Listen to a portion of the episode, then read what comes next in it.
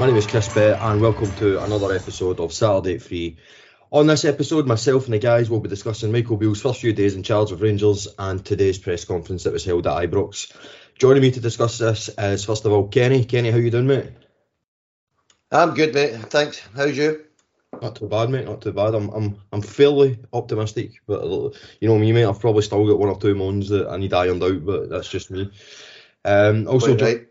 Also joining Kenny and I is Eddie. Eddie, how you doing? Evening. I'm not bad, thanks. I'm just looking forward to football starting again. It's been a long time since there was any on. Aye, definitely. Real football.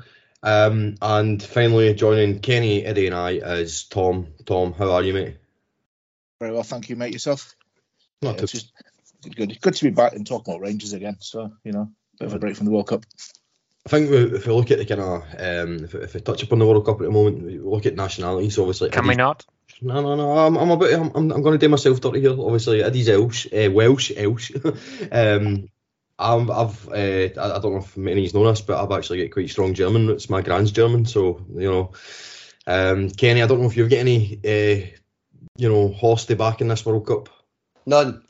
Absolutely none. So I'm going with Brazil. Aye. Uh-huh. But Tom, you're still there. No, I'm Scottish, mate. It's about the accent. With that accent, I'm feeling nobody, mate. You're feeling nobody.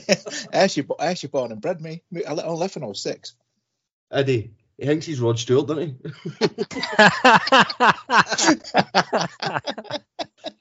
Right, let's get down to business. Michael Beale has obviously been appointed the Rangers manager, the 18th permanent manager in our history. We discussed the appointment last week on the podcast, but obviously we said that we would have a more kind of updated version with some kind of quotes and sound bites and information about his backroom staff. So I'll start with the backroom staff. Officially, there's 2 assistant managers. The first one's Damien Matthew. This guy worked for Charlton, Millwall and QPR. With Charlton and Millwall, he was more in the youth team, but with QPR, he was Beale's right-hand man. Alongside him at QPR, also, Neil Banfield, who joins from QPR also, but he's probably the most experienced member of the backroom staff now. The whole backroom staff, really, if you include everyone that works there, because he spent 16 years at Arsenal alongside Arsene Wenger. 7 of those years at Arsenal was alongside Arsene Wenger. Obviously, the other 8 or 9 was spent in the youth team. And he was also part of the QPR backroom staff that came along with Michael Beale. Finally, the QPR raid was complete when Harry Watling came along. He's going to be the set-piece coach, ex-Chelsea, Millwall, West Ham youth coach. He was a QPR first-team coach, kind of set-piece coach there, so he's came along. So we took 4 from QPR, which I don't really mind too much because obviously they worked with Beale there and obviously they'll be familiar with his methodology, if you will. And there was an announcement today that we have a new head of performance. His name is Jack Ade and he arrives from Liverpool. He was pretty much head of performance for the under 23s downwards at Liverpool, and I believe, just by kind of reading some stuff about him, the very little that I do know about him, he actually had some involvement with the first team as well, so that'd be quite good experience. So Jack Ade is sort of kind of your Jordan Wilson, if you will. So it's a pretty solid backroom staff. I think that Neil Banfield, that's a great appointment because obviously he's got a great pedigree. Damien Matthew, Harry Watling, I didn't know who they were before they came here, so I'm not going to even pretend to know who they are now they're here. I suppose we'll just have to wait and see. I think that we've got a set-piece coach now is a very, very good thing. Because I think it was something that we lacked under Gilles, to be honest. And then obviously head of performance, Jack Ade. That's something that we will see the kind of fruits of his labour, possibly not straight away, but certainly at the start of next season, obviously, when there's a full pre-season under the belts of the players. So it's all good stuff, really, because as I said, Beale knows all 4 of these guys, which is what you kind of want. You don't want Beale bringing in guys that he doesn't know, then he has to obviously build some sort of relationship with them behind the scenes, and that would just make things more complicated. So it's a kind of seamless transition for Michael Beale, essentially leaving QPR with his backroom staff, and he just has to work with the players now. And as we know, Beale has a fairly good idea what these players can and can't do. Michael Beale confirmed at the press conference today that there probably is going to be one more. Now, we could all speculate who that will be, Kevin Thompson, blah, blah, blah. We don't know at this point. We just have to wait and see. We probably are missing an actual coach in terms of, general coach that will work with the players day in, day out. As Damien Matthew and Neil Banfield, obviously, they've got a kind of a really important role linking the players with the manager.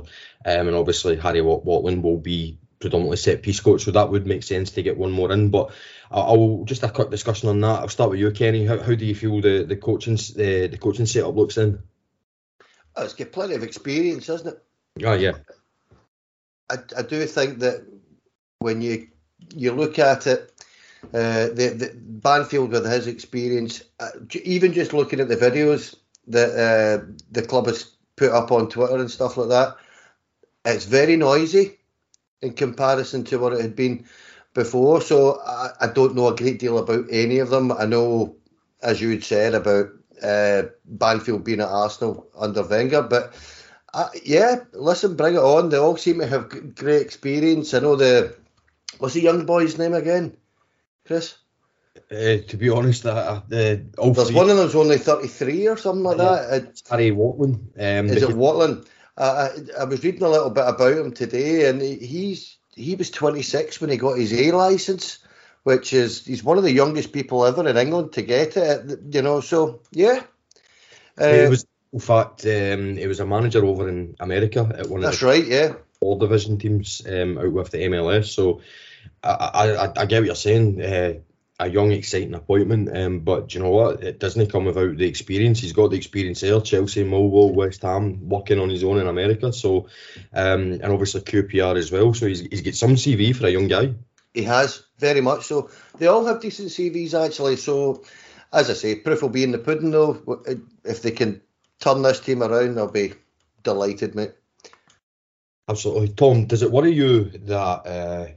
obviously, there's five guys here, Michael Beale, Damien Matthew, Neil Banfield, Harry Watling, Jack Ade. Five guys that didn't play football to any decent standard professionally.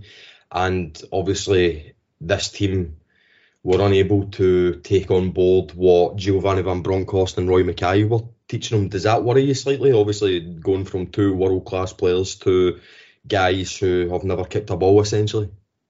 Not really, no. I mean, one of the biggest things I always look at, and if you look at football management especially, a lot of them, the most successful managers haven't been successful players.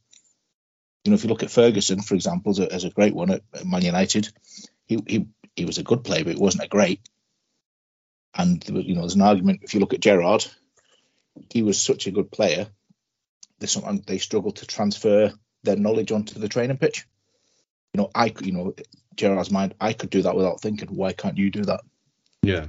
So in terms of that, I'm not worried at all by the lack of experience, football player experience, by the coaching staff. Yeah. Eddie, in terms of the new coach that hasn't been appointed yet, the kind of prospective coach, if you will, do you feel that needs to be a more kind of local coach, or is that just a myth?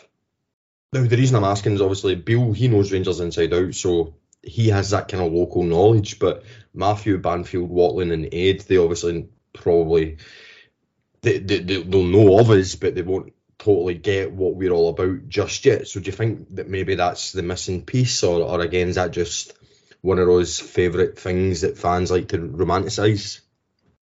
It's a difficult one, really. It would be nice to have a coach come in who knows the club and knows what we're all about, but ultimately really what we're looking for is for someone who knows what they're doing on the coaching pitch and how they can get that to transfer into the players, because we've had people that knew what the club is about numerous times now and seen them fail and seen backroom staff come in to support other managers who perhaps for example, obviously, Gio came in, he knew the club, knew what it was about, didn't work out. On the balance of that, we've got Pedro came in, was obviously never going to be a success, let's face it, but brought in JJ, who knew the club, knew what it was about, but he wasn't able to transfer that kind of passion and knowledge of Rangers across enough on the pitch that it then led to Pedro being a success. So ultimately, while it would be lovely to have a coach come in who is well ingrained in the club and knows the history and the traditions, if he's not good enough, he's not good enough, and his previous history is irrelevant. So obviously that's the backroom stuff. Let's discuss the press conference now. I'm going to have a presumption here that if you're listening to this, you've watched the press conference and you're sort of wanting our reaction to what Michael Beale said, or perhaps didn't say.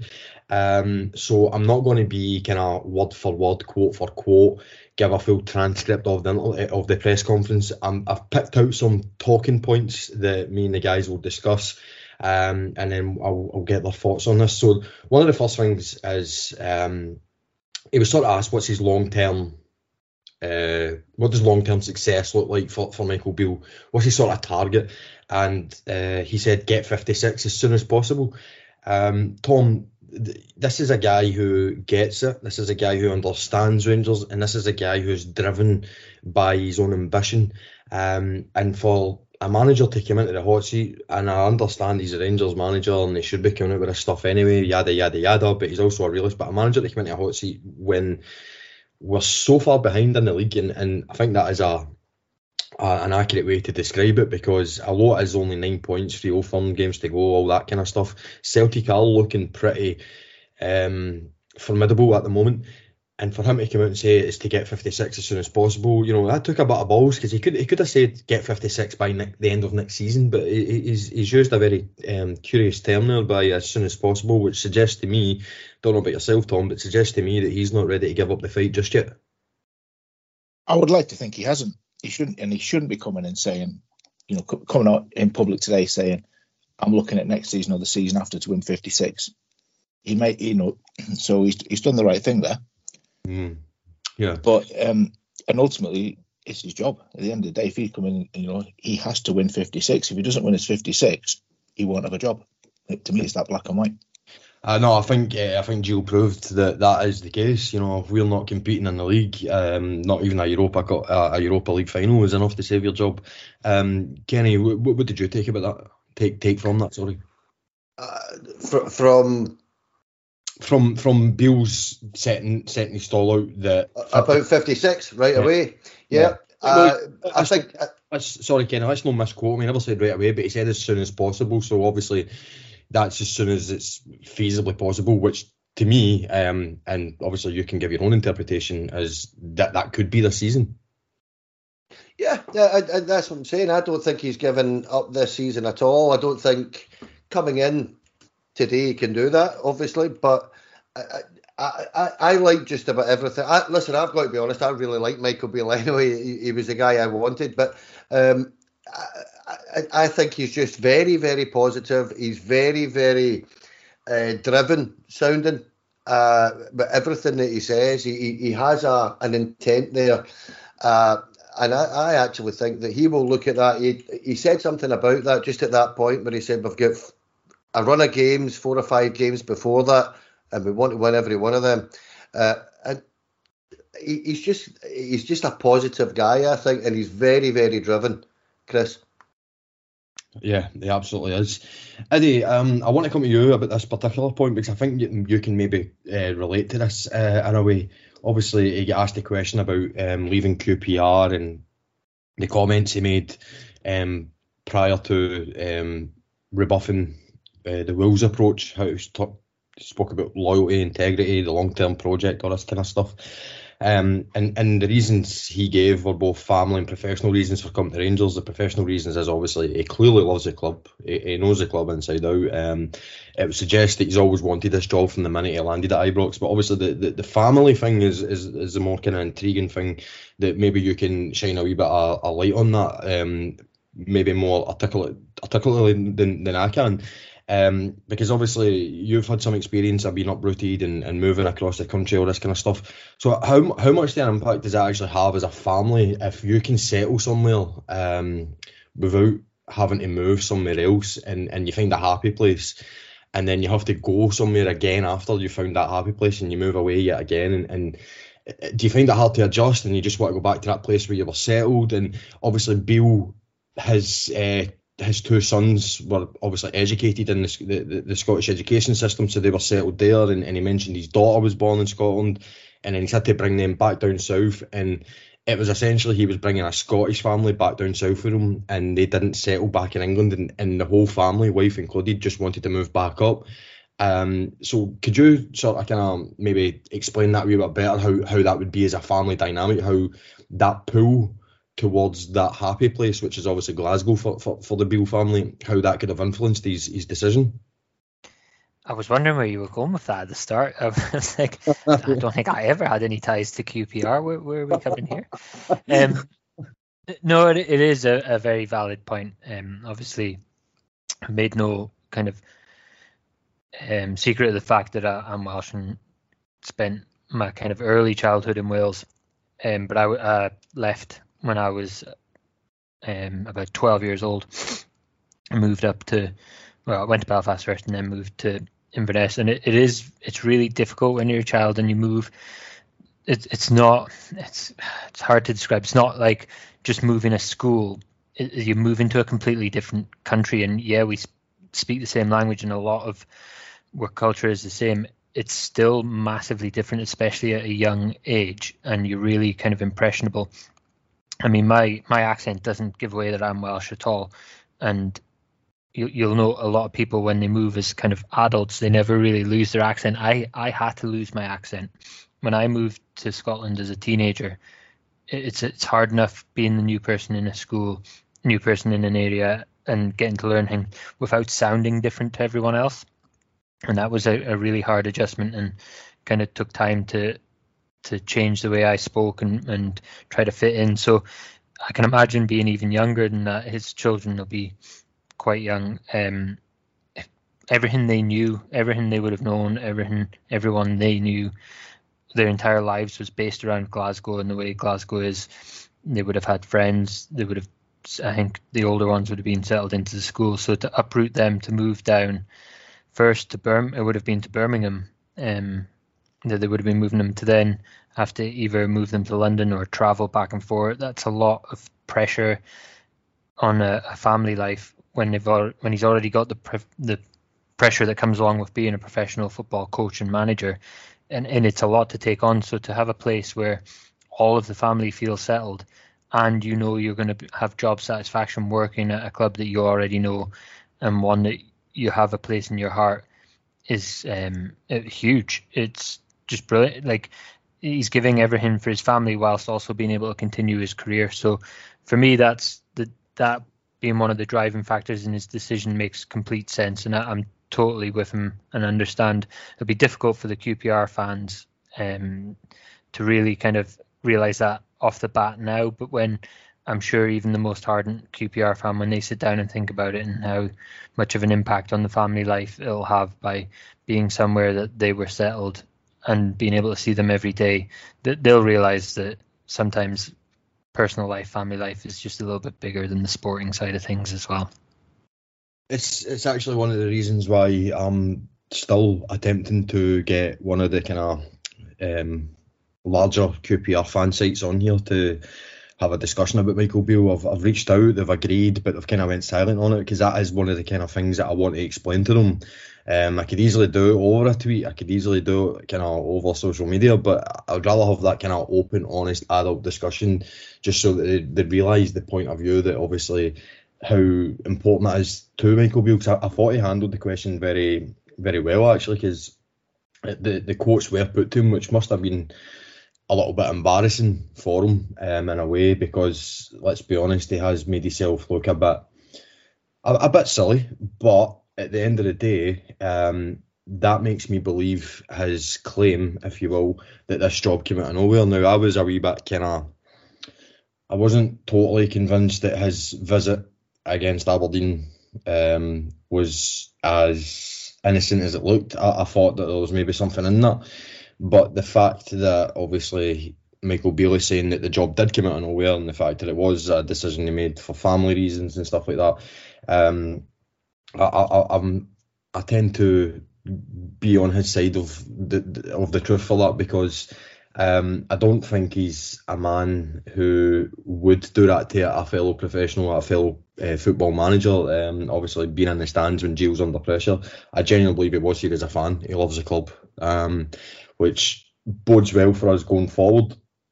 Tom, he spoke about the kind of first couple of days training with the players. They've all got a kind of spring in their step. We can see that through the evidence of watching the videos that Rangers are posting on Twitter. He's spoken about what needs to be done in terms of getting these players, getting their mojo back, if you will. I know that wasn't a direct quote from Michael Beale, but that is essentially what he's saying. Just giving them no excuses. Their preparation has to be spot on. The tactics have to be clear, concise but understandable, and he knows himself, and he's even admitted it in his press conference, that the players have been underperforming. So what do you take of how he's managed the squad in the first couple of days and the approach that he's going to take, which is going to be the first 5-6 weeks are probably going to be the assessment stage before he moves on to doing any surgery? I think the approach is going to be probably broadly what how he approached it a year ago before he left.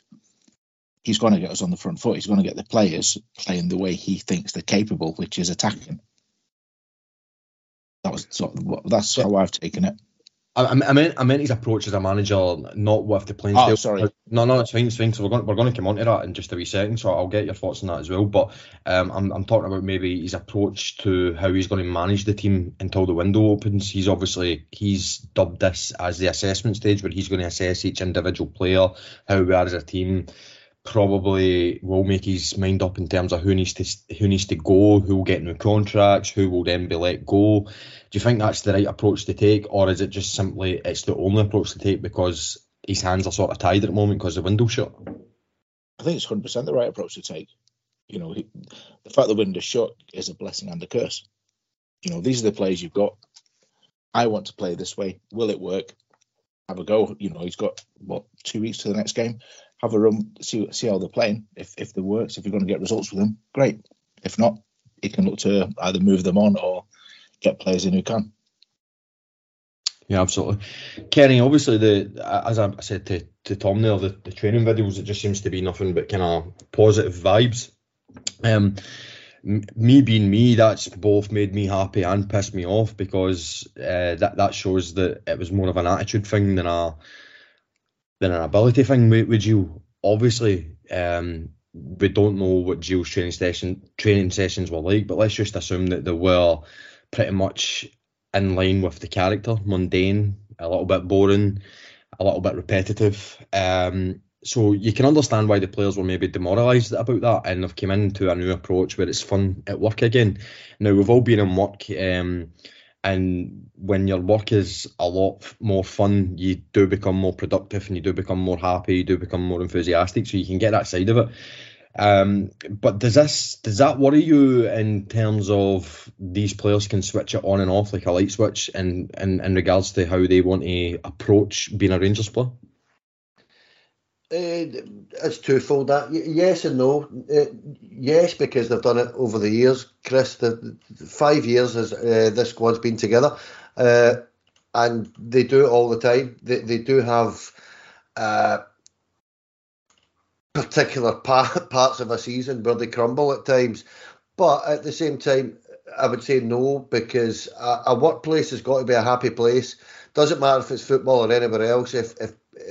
If your employees are not happy, you will have a problem. And you're talking about the training videos. Well, if you can think back to a year ago, it was almost a year ago that Gio actually stopped putting those training videos up. He stopped putting them up right away, Chris. It was quite a strange thing. There was only one or two of them put up, and then they stopped. And Michael Beale was back one day, and they were back up again. That's that. It's not just the players. I think it's the whole place. It seems to have perked up a bit right away, and I don't know if it's just a demeanour or just an attitude about the place when Gio was there, that just seemed a heavy place to be in. Whereas at the minute, I'm quite happy with what he's doing. I've got to be honest. It looks those training videos do look very positive, so I'm not overly concerned. Apart from the obvious that the squad is perhaps not quite up to what we hope it will be, but that remains to be seen how if you can get a tune out of them, basically. Yeah, no, that's a great observation. Actually, it's something that totally passed me by. You're totally right. The training videos did stop. It was, I mean, it didn't stop entirely. There was the odd occasion, the odd training video would be released, but under Gerrard, it certainly was more consistent. And as you say, Beale's in the door one day, and we've had 4 or 5 clips. You know what I mean? That's probably more than the whole time Gio was here. Yeah, it's as if Gio's told him, "I don't want that." Simple as that. And by the way, that's within Gilles' right. You know, Gilles was a manager, and if he wants something done a particular way, then obviously that has to be respected. But he said a very curious thing, Eddie, for me. I can't remember really the context, but he was asked about Alfredo Morelos, and just on the training thing. And we'll come on to, obviously, the style of play that he wants, the identity that he wants, and perhaps who would fit that identity and that style in terms of personnel. But what is clear from the get-go, and we will come on to this because it is a point that I raised on Twitter about maybe Antonio Čolak might not actually fit into this system. But what is clear for me in terms of Morelos is Beale wants Morelos to stay. Beale wants the best version of Morelos. And the quote that he actually had tonight was, I can't remember the context of the question was, but Beale actually said, if Morelos plays the way he's trained the last few days, he will be playing. And that to me is something that we just did not hear under Giovanni van Bronckhorst in terms of how the players trained and their attitude towards training and how that would affect his team selection, because there's no doubt about it. Gilles' team selection was heavily influenced on how they probably trained, but we just never had any confirmation about that. But we're fans, we're not stupid. We know that the things that go on behind the scenes has an impact on what happens in the stuff that we can see. But the fact that every single quote he's had about Alfredo Morelos so far, and it's purely in the context of things of how Morelos has performed in training and how his attitude has been since Beale has come back to the club, albeit it's been less than a week, but he has given that as context. It all points to he wants him to be the main man again. Would you agree with that, Eddie, or do you think he's just trying to rehabilitate Morelos a little bit? So I think the context of the question, he was asked about Morelos' fitness, and the person asking the question pointed out he's obviously not been in great shape this season.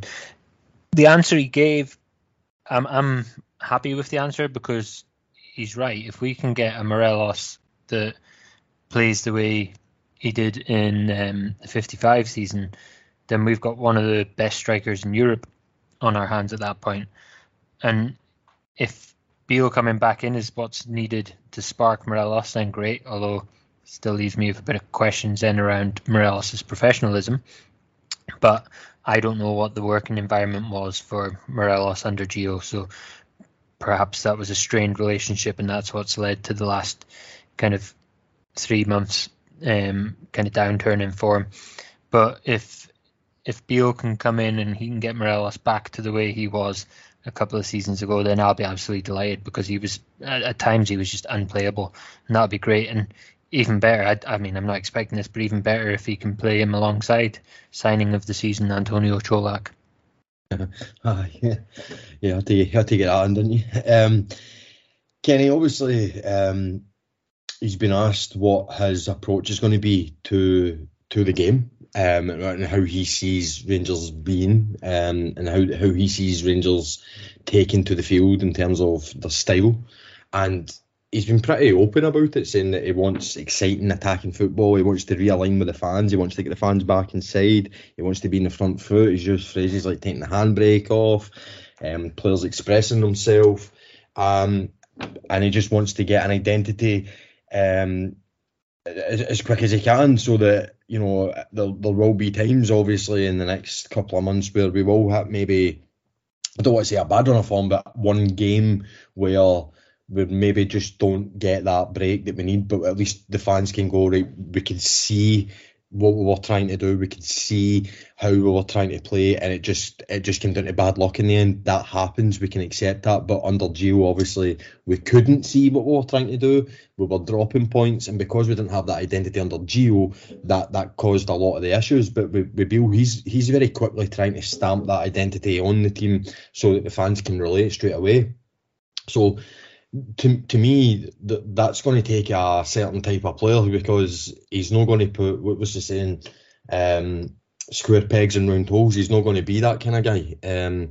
He will try and utilise what he's got at the moment, because he's really got no choice. But I think when he has free rein to obviously build this team the way he does, I think there could be quite a few casualties that maybe we're just not expecting to be a casualty, because obviously the one player that we're talking about just now probably is Antonio Čolak, who, like, I have to, you know, concede probably has been the signing of the season, as much as it hurts me to say, because obviously I ridiculed Eddie for that, but to me is impressive as Čolak's goal scoring form has been this year. Knowing what I know about Michael Beale, I just don't think he's the sort of striker that Beale fancies. And so basically my question is, do you think there's going to be a lot of players like that who we probably don't see as a problem, but Beale just doesn't fancy because they don't fit his particular style of play? Yes, probably. I'm not sure Čolak will be one. I think he's probably a better player than Cedric Itten, and I think they quite liked him when he was there. But I think natural selection will happen over the course of the next few months as well, Chris. There's a lot of players that are winding down here. You can tell that, you know, the likes of the older players, McGregor and Arfield and Davis. I don't expect them to be here. There will be 3 or 4 more that don't particularly want to be here, and then there'll be another 3 or 4 that he's decided won't be here. The one thing I did notice, though, about when he said that, everybody's going to get a chance, Chris. Every single person. He did say that he's going to look into the whites of their eyes or something like that to see if they want it. And if it's not about them, it's about Rangers. He also mentioned how when he was asked about this, to deviate very slightly, but he was asked about the fitness. And he said that already he'd been started to work on them, working in unison. You're actually moving as a team together and stuff like that. So all that will come into it. If they can work to his system, I think they'll all get a great chance. To be honest with you, Chris, I just think he's very positive about every player, and I've noticed that he's mentioned Morelos and Kent every single time that he's been out in front of the press so far, or on our TV or whatever. He's been out of his way to mention that the strikers aren't doing enough, which was, I noticed, was quite a telling thing to say. So we'll wait and see in that sense, but I'm not convinced that Čolak won't be there long term. But I do tend to understand what you're saying, that I don't think he looks like a Michael Beale player, but he will get a chance. Yeah, I think you're absolutely right. I think every player, regardless of form, attitude, or fitness, will get a chance, at least over the next couple of weeks. Obviously, injuries pending. We've got a few players coming back, but there's still a few players a wee bit away. Tom, things seem more positive now than they did this time last week. 100%, yeah. I mean, I wasn't fully on board with getting Beale back, but I'm coming around to the idea now. And yeah, there's a real sense of positivity around the club, and you know, even the way, as I've alluded to, the videos of the players training, it is, yeah, everybody just seems that little bit of a spring in the step. I think it's a good way to describe it. Yeah, no, that's pretty much spot on as well. Two final points. The last point I spoke to David Edgar about, which was about Ross Wilson, and basically when we wrap that up, this that'll be on the end of this podcast. So stay tuned to hear that, because it's very, very interesting. So not to go too far into that, because this was a kind of off the camera remark, but I'll ask each of you your opinion on that, and especially Ross Wilson's sort of performance in front of the camera. So obviously Stevie from Four Lads told me that Wilson has confirmed that Michael Beale will have final say on all transfer matters, and Michael Beale will be allowed to identify players as well. And both Michael Beale and Ross Wilson were very firm about that. That's what happened off camera. And as I said, I speak to David Edgar more in depth about that. So just hang on at the end of the podcast to hear that. But also, what I would really like to discuss with you guys is, obviously Ross Wilson, he's one of those guys. I don't mean to be disrespectful to him, and I know I have been disrespectful towards him on many occasions, but that's just purely the nature of being involved in professional football. Fans will get irate and fans will say stuff that maybe isn't too kind. I've never really got personal with him. It's more always to do with the job that he's been doing. But one observation that you have to make about Ross Wilson is when the chips are down, and I did mention this to David, but when the chips are down, he never ever faces a camera, never faces up to it. That should be one of his responsibilities, because if he's made mistakes that affects the team and apart, then he has to answer the questions. And I believe that if he'd done that more over the last couple of years, he probably would have a wee bit of credit in the bank. He would actually probably be more respected by Rangers fans, because let's be honest, the vast majority of Rangers fans just don't respect the guy.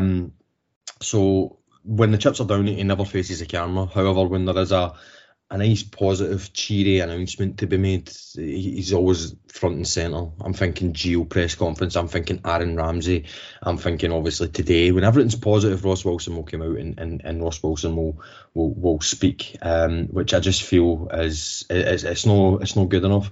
You then look at his kind of demeanour, today's press conference, the way he talks and maybe his facial expressions and stuff like that, and you can see why a lot of people just get rubbed up the wrong way, rightly or wrongly. But you can understand it, and I certainly made the point that, you know, this is an opportunity to actually ask Ross Wilson questions, regardless of the context, it being the manager's first press conference. Ross Wilson is there, so let's ask him the questions, because he's not there to just sit next to Michael Beale. He's there to ask questions, to answer questions as well. So I was hoping to hear, especially the question of why was Michael Beale not appointed a year ago. And lo and behold, it was asked that particular question, although it was a kind of loaded two-part question, and Ross Wilson completely ignored the first part about why Michael Beale wasn't appointed a year ago, and he answered the second part as to why Michael Beale was the ideal candidate now. It's just not good enough. It's just not good enough. He was asked a question we've all been thinking, and whether he meant it or not, he just completely ignored it and asked the nice easy part. Does that not just sum up Ross Wilson? He's a used car salesman. It's the perfect kind of... He was asked a very valid question. He started out as if he was going to answer, and then he quickly turned it into a completely different topic and smiled as he was saying it, and then everybody moved on, and nobody even challenged the fact that he actually hadn't bothered to answer the question that was put to him. And I don't know how anyone sitting in the room could have taken away anything other than he's done a quick look, a squirrel type reply. Does it annoy you as much as it clearly annoys me? Is this a Chris Bear problem, or is it? Am I capturing the mood here, do you think?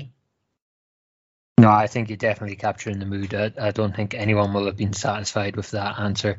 The fans were wanting an answer to that question, because it's a very valid question and one that numerous people have asked over the last kind of week while we've been linked with Beale, because essentially, like you've pointed out previously, the money that we brought in by letting Gerard go to Villa is all gone by bringing in the guy that was already in the house anyway. It's just a shocking kind of evaluation of his own staff when they were here, and for me it's an indictment of the type of ship that Ross Wilson runs. Yeah. Kenny, what do you make of it?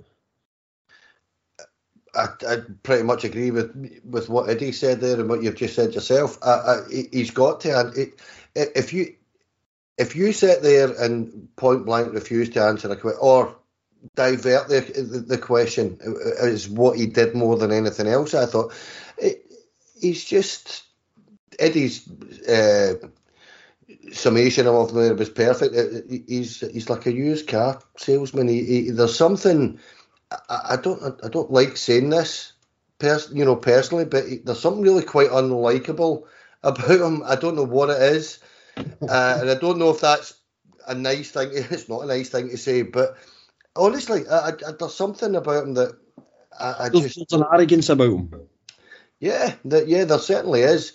As I say, I don't like being personal about it, because I've never met the man. He might be a perfectly, nice person. I don't know, but no, you're bang on with that. But any time there is something good to be done, get your picture in the paper on a good day, he's there. Anything that when the shit's hitting the fan, so to speak, he's nowhere to be found. And if he becomes a little bit more front and centre, then he might get that sympathy that you were talking about. The only thing that has surprised me is how how complimentary Michael Beale's actually been about him. It's really surprised me because I just don't think he merits it, to be honest with you. But then, as I say, I don't know the inner workings of the football club, and Michael Beale obviously does know that more than me. But I totally agree with you, Chris, and Eddie for that matter. Tom, what do you think about it? What's your take? Can you be a wee bit more positive, or are you pretty much in the camp of all of us? No, I'm in the camp of the rest of us. It was a politician's answer. Yeah. He said a lot, but just didn't answer anything. Yeah, that's you're pretty spot on there, to be honest with you. Listen, the last thing that we want to talk about is something that I didn't expect us to be talking about. We are Rangers manager's first ever press conference, but here we are. Listen, I've probably been a wee bit more critical about this than it actually merits. And to be fair to Beale, I don't think Beale really kind of meant this as a talking point at all, but Scotland being Scotland and Rangers fans being Rangers fans, really, I get, and that's not criticism of Rangers fans at all. It's just that we're a very traditional bunch. We do get excited about stuff that probably isn't as exciting to other fans of other clubs. But Michael Beale confirmed that the players will return to be wearing suits on match days at home. And that's all he said. There was nothing, as I said, there's nothing controversial about that. There's nothing big about that. There's nothing, I don't even think it was even worth going and running with that line. But it was probably the most dominant headline from the press conference, that the suits will return. And you've got a lot of people that will ridicule it. You've got a lot of people who will be for it. You've got a lot of people who will just sort of be, oh, cool, whatever. I think I'm probably in the last camp there. I'm just sort of like, whatever. I can see both sides. I can see why people are excited, but I can also see why people are pissed off. Or not pissed off, but people are like, right, and what's the big deal here? I'll start with you, Tom. Is it a big deal to you? Is it something that you're happy to hear? Does it make a difference by obviously raising the standards? Will it make a difference to the players in terms of it'll make them feel more important, make them feel that they're in a more privileged position? Because this is the lines that the people who are happy about this are coming away with. Whereas I'm sort of like, they should feel that anyway, whether they're wearing a suit or not. It's a complete non-story to me. I mean, I couldn't care less if they want to turn up dressed as Mr. Blobby. For the kids who are listening, Google it. But if they want to turn up to matches dressed as Mr. Blobby, as long as we're winning, I couldn't really care less what they're putting on. Yeah, that's where I'm. I couldn't care less what they wear as long as they get 3 points. But don't get me wrong, if they turned up like Mr. Blobby and they get beat, then that would be a talking point. But it's been blown out of proportion, Kenny. Yeah, it has a little bit, but then again, I am a bit of an old traditionalist that way, and I am quite happy that I think it's only for the home games, isn't it? They're not going to travel any distance on it. With it on and like that. It's just to the home games. I'm quite happy about it, but if at the same time, I'm kind of nonplussed as well. It is what it is. Delighted that he's doing it, to be fair. I think the tradition is, you know, tradition is an important thing, but if he hadn't bothered, it wouldn't have bothered me the slightest either, to be perfectly honest about it. Well, with the greatest respect, Kenny, you're probably the most senior of us all. Yes, I am. So you're probably the most traditionalist.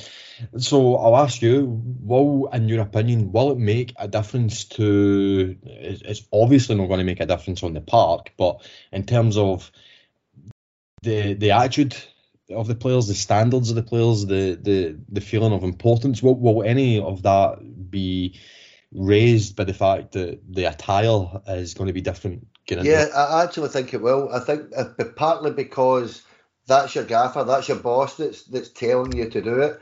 He's going to instill that into them, that the traditions of our football club are important. You will adhere to them. You will do as you're told in that sense and follow that tradition. So, yeah, in that sense, I think it might.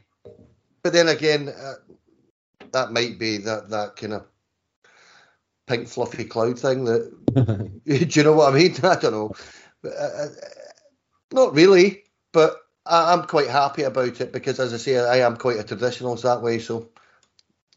No, and by the way, there's nothing wrong with that. Eddie, what's your thoughts on it?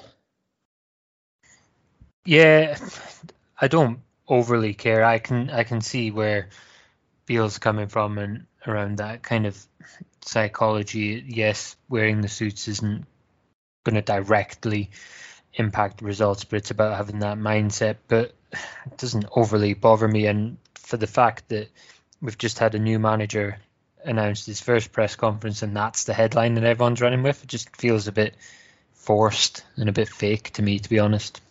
Yeah, it's not really something I thought, would be the talking point. But look, let's just focus on field matters, and everything seems to be more positive. So I'll just very quickly ask you. I'll start with you, Kenny. If I asked you last week, are you looking forward to playing Hibs? What would you have said? And now I'm asking you this week, are you looking forward to playing Hibs? What will you say now? Last week, no. This week, yeah, I am. But again, if you remember what I said last week, I really did want Mick Beale in there because I do think he will. I think he's there long term. If he makes a success of it, I don't see him going anywhere for years, to be honest. So I'm quite excited about it. The Hibs game, if you'd said to me a week ago, no, thank you. This week, yeah, quite really looking forward to it, actually. I think the fact that he's talking about attacking football is a massive, massive bonus after what we've watched over the last couple of months, to be honest. Yeah, absolutely. Same question to you, Eddie. I wasn't to be honest, I wasn't really looking forward to it. Now, I'm I'll not see the game because I'll be flying at the time, so I'm a bit disappointed that some other part-time fan is going to be using my seat instead of me.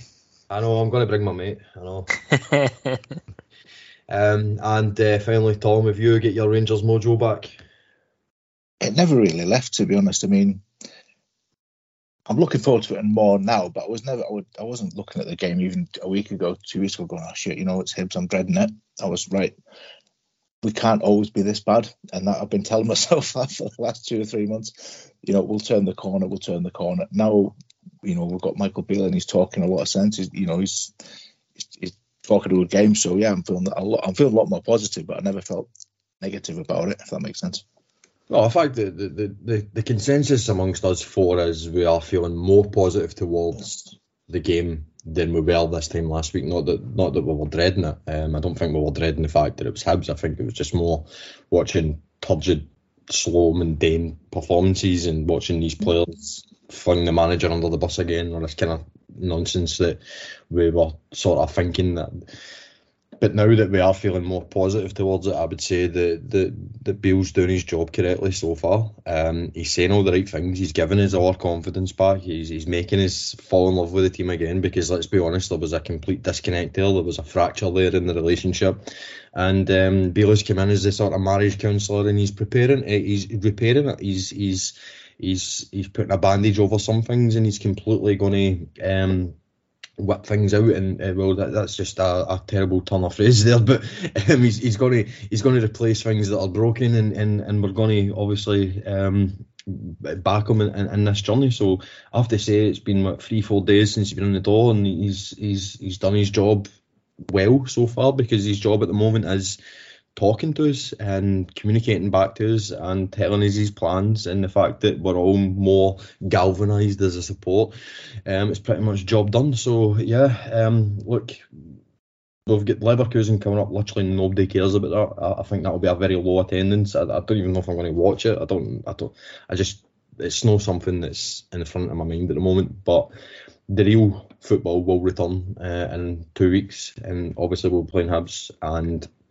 the proof will be in the pudding then. It's all good talking the talk. We need to walk the walk. And if we don't get the 3 points against Hibs, I don't know how the reaction will be. I don't even want to speculate about it, because I hope it doesn't happen.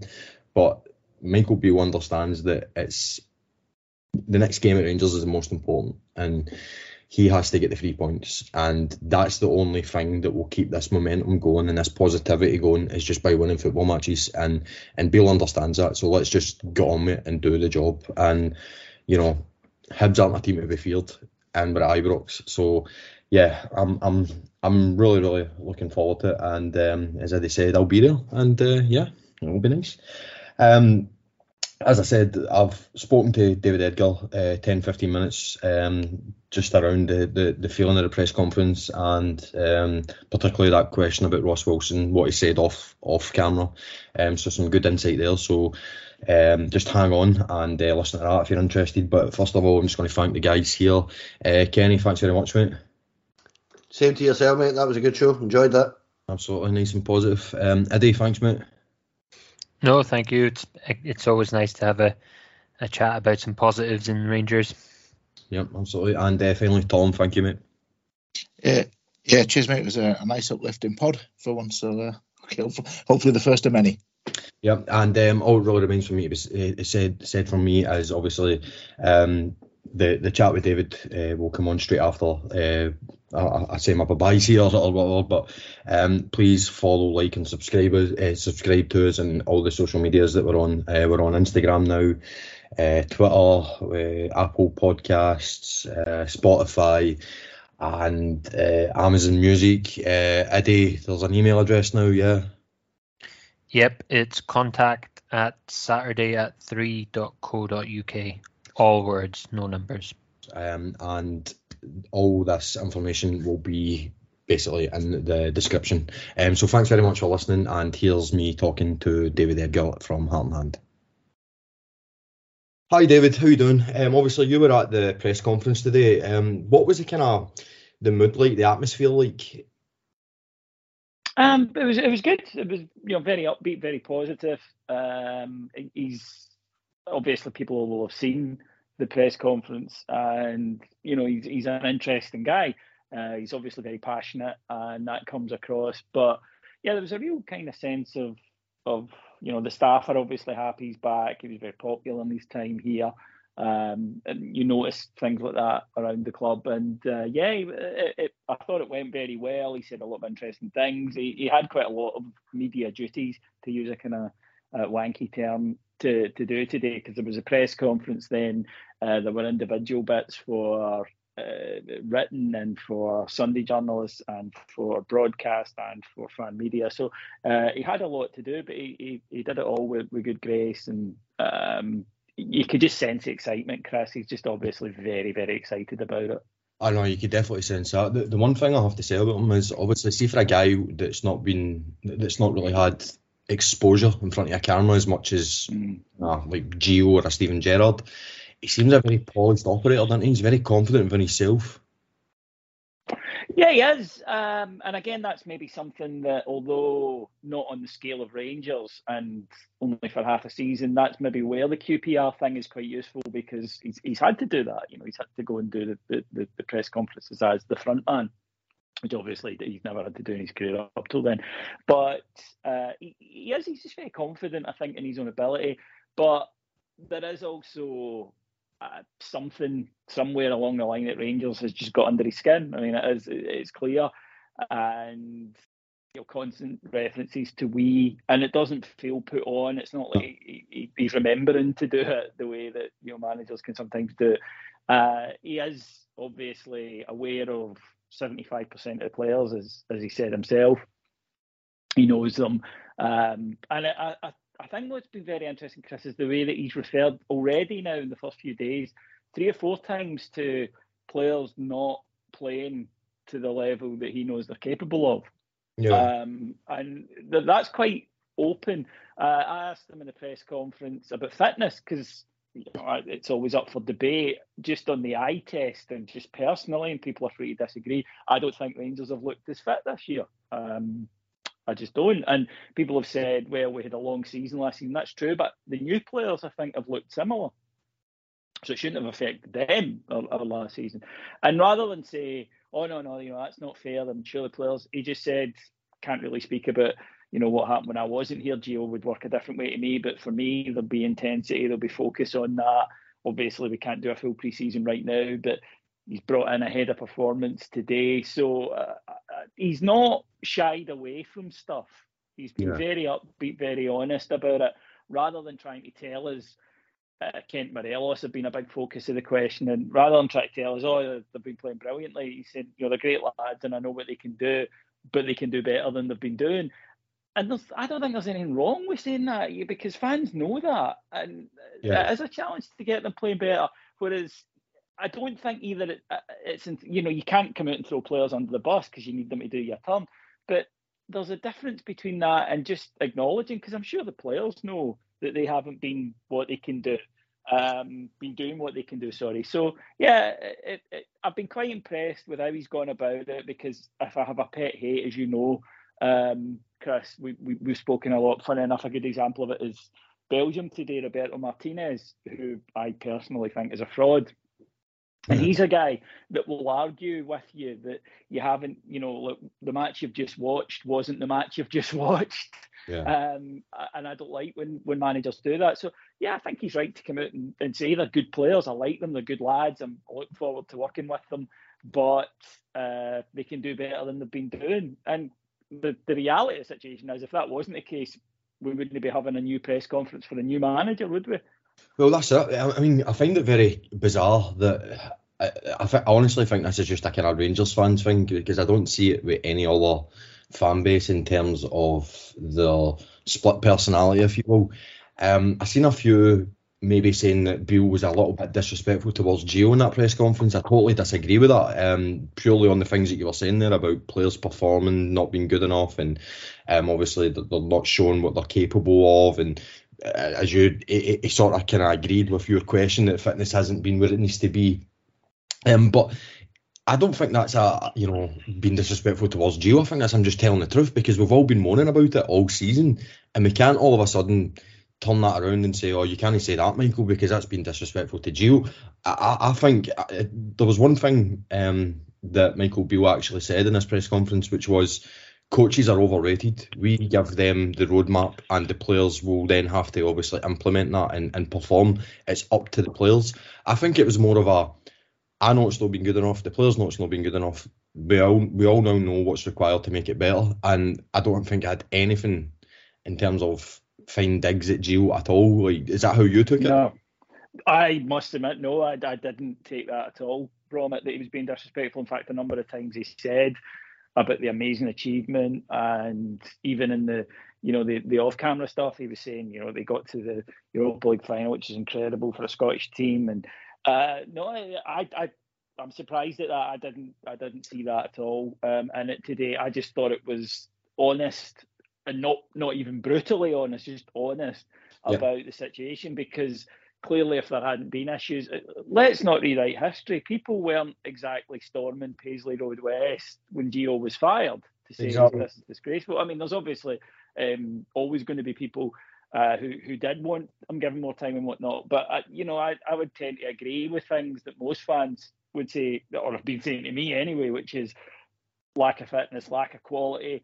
I just think he spoke about things that we, as you say, that we've been saying, that the team hasn't looked quite as fit as it could be. We're very slow in the way that we play, which is true, and our results back that up. And he said, I want to see more chaos up front. I want to see more forward runs. I want to see the ball released quicker. I want to see the team moving the ball at a higher tempo. I want to see, less turning back and starting again all the time and let teams set. These aren't things that are controversial, I think. And again, it's not being disrespectful to point them out. I think it would be more disrespectful to the fans had he sat there and said, everything's wonderful and I'm just here because, I don't know, Ross Wilson fancied a change in the manager's office. I think that to me would be more disrespectful. So, yeah, again, people will take a comment the way that they want to, but as I say, I'm a wee bit surprised because that thought hadn't struck me at all just listening to it.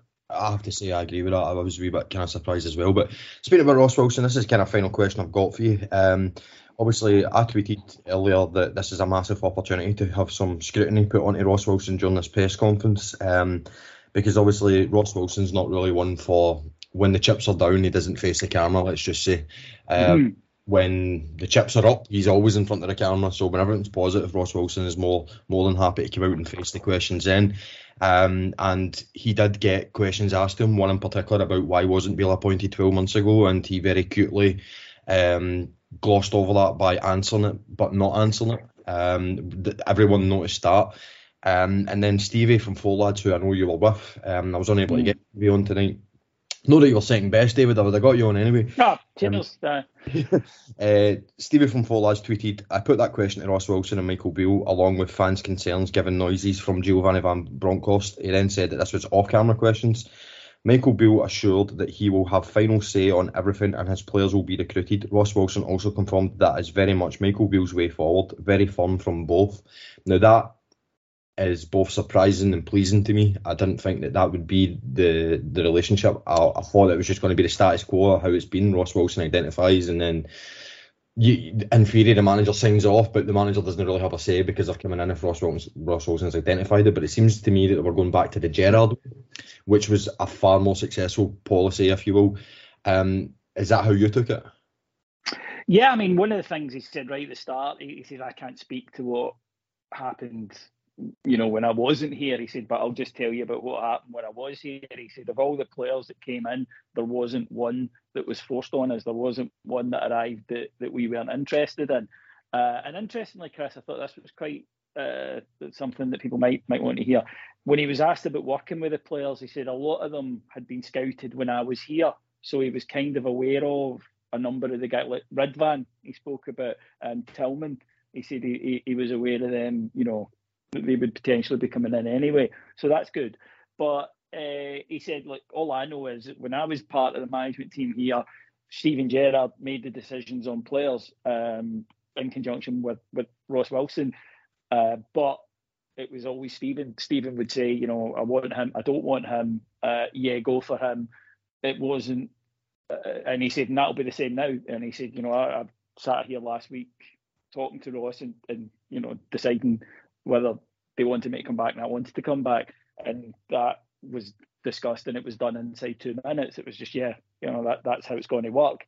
And they spoke about, they're already looking at players for January, and that's how it's going. Michael Beale said, I've said there's these guys I want looked at. Ross also said, what about these guys that are similar? He's like, yeah, I like them as well. Get me the info on them.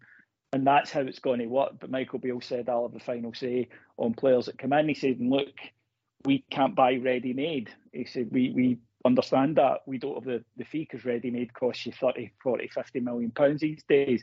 He said, so we'll need to bring in players and work on them and work with them. But look, proof will be in the pudding, because Ross Wilson said something similar last year when when Gio was coming in. I think what it was that Gio was more used maybe to a continental style of it. We're still quite new in the UK about this whole director of football, technical director thing. And one thing Wilson did say was he said that with Gio, what Gio would maybe mean when he said, I don't take anything to do with contracts, is that they would discuss the player, but once they decided to move for him, Gio wasn't, you know, he didn't want to sit with an agent and he didn't want to talk about how much the guy would get in a goal bonus or that kind of stuff.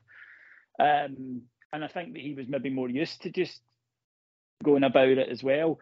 But Beale is a more intense guy than Gio. Gio was naturally quite a laid back.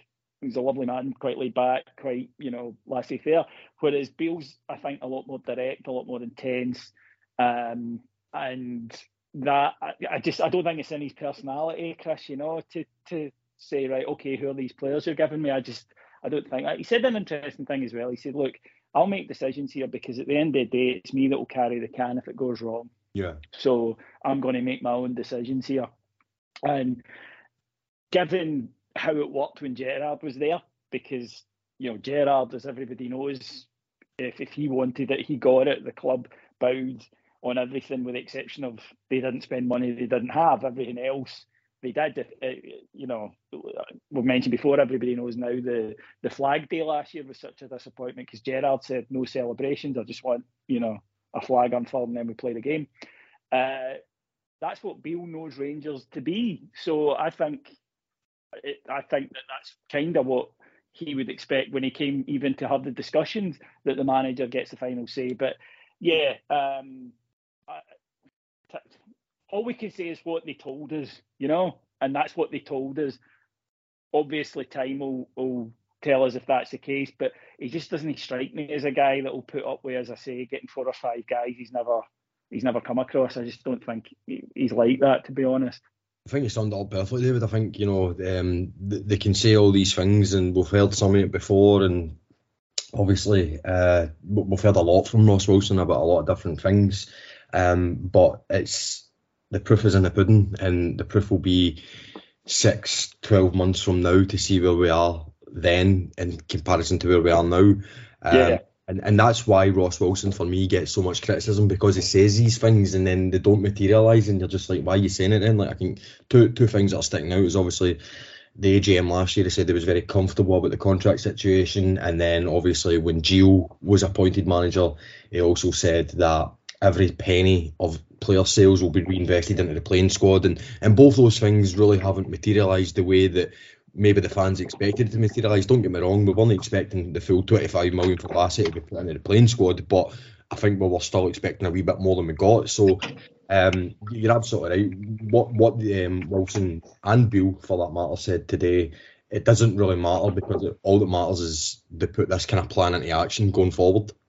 Yeah, 100%. And yeah, anyone can sit and say words and nice words and communicate well, and that's great, but, you know, Gio, as I say, I haven't met any Rangers fan that didn't like him, didn't think he was a good bloke, but it was results, and results weren't up to, and the football was, let's not kid ourselves here, the football was pretty rotten to watch. So without even results, there was nothing there for us all to hang on to. So yeah, look, he knows the job. What he did say, I think this is an interesting thing, is he said, you know, this is a squad that achieved these remarkable things last season. He said, so this idea that this club is broken, he said, that's just nonsense. He goes, and I understand people who are close to it, very emotional, maybe get caught up in the highs and lows, just what you were saying there, Chris, about, you know, split personalities. He said, but there's a lot to work with here. Again, he said, and I've mentioned this, players not performing at the level they should be, they can do, and he expects from them. That's a different thing to these players are useless and can't do anything. And I think that, you know, we'll hopefully see that. But he said a very interesting thing, which was that I know what we need right now, and I know how we need to play right now because of the mood of the fans. So there's a certain way that we need to play to get them excited again and get them falling into it. He said, and that might change in a couple of months when, you know, hopefully if we're where I want us to be, then we'll be able to look at doing different things. that's where the kind of, we speak about somebody with the knowledge of the club, that's where his 3.5 years at Rangers comes in useful, because he gets right now the fans were kind of sick of watching the dull, you know, slow, repetitive passing football, and he gets that players have got to go out and excite them and do something. So he said, I'm telling the players, just to that comment that you mentioned about it's the players that need to do it, I'm telling the players what the fans need from them, right? Not expect what the fans need from them. And I'm going to send them out there to deliver that. It's then down to them to deliver that. So, you know, look, I'm excited for the Hibs game. And I'm not sure I would have been quite as excited had we just continued the way that we're going.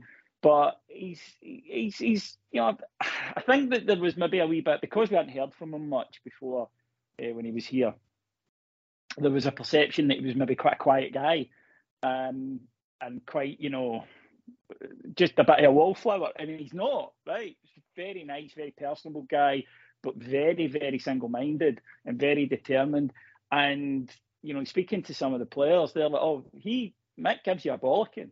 You know, like when he was here before, they were like, you know, don't think that he's the kind of guy that will just be, that he was the player's pal. That wasn't him, that was McAllister. You know, that kind of traditional assistant manager, the good cop to the manager. And he said again today, he said, you know, me and Steven weren't the player's friends. We're not the player's friends. He said, you know, I get on with them, and you know, I'm proud of them, and some of them I've known since they were very young.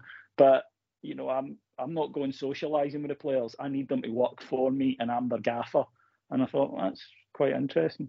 Yeah, no, I think that's the best way to describe this appointment. It's very interesting, it's very intriguing, and it's gave the fans that buzz again, as you say. We're actually looking forward to again, and that's all we can really ask for at this stage.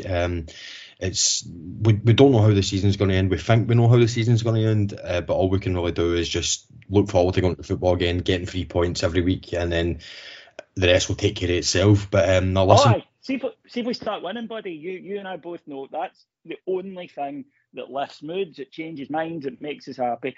Just start getting one game at a time again. You know, let's just 3 points against Hibs, and then we'll move on to the one after it. Yeah, absolutely. But listen, next time you're on this network, David, hopefully we're talking about a very good victory and a good run of form and everything's all rosy. So, thanks. Fingers crossed. A pleasure, mate. A pleasure.